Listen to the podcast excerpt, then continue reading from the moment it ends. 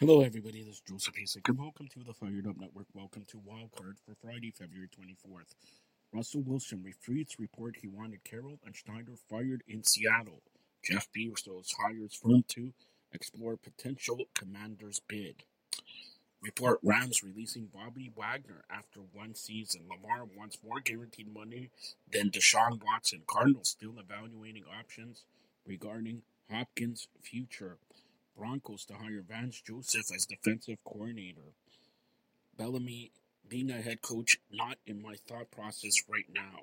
Lions expected to extend defensive coordinator Aaron Glenn. Webb hired to mentor Russ next season. Caleb Williams, I'll probably go to the Dolphins if given the choice.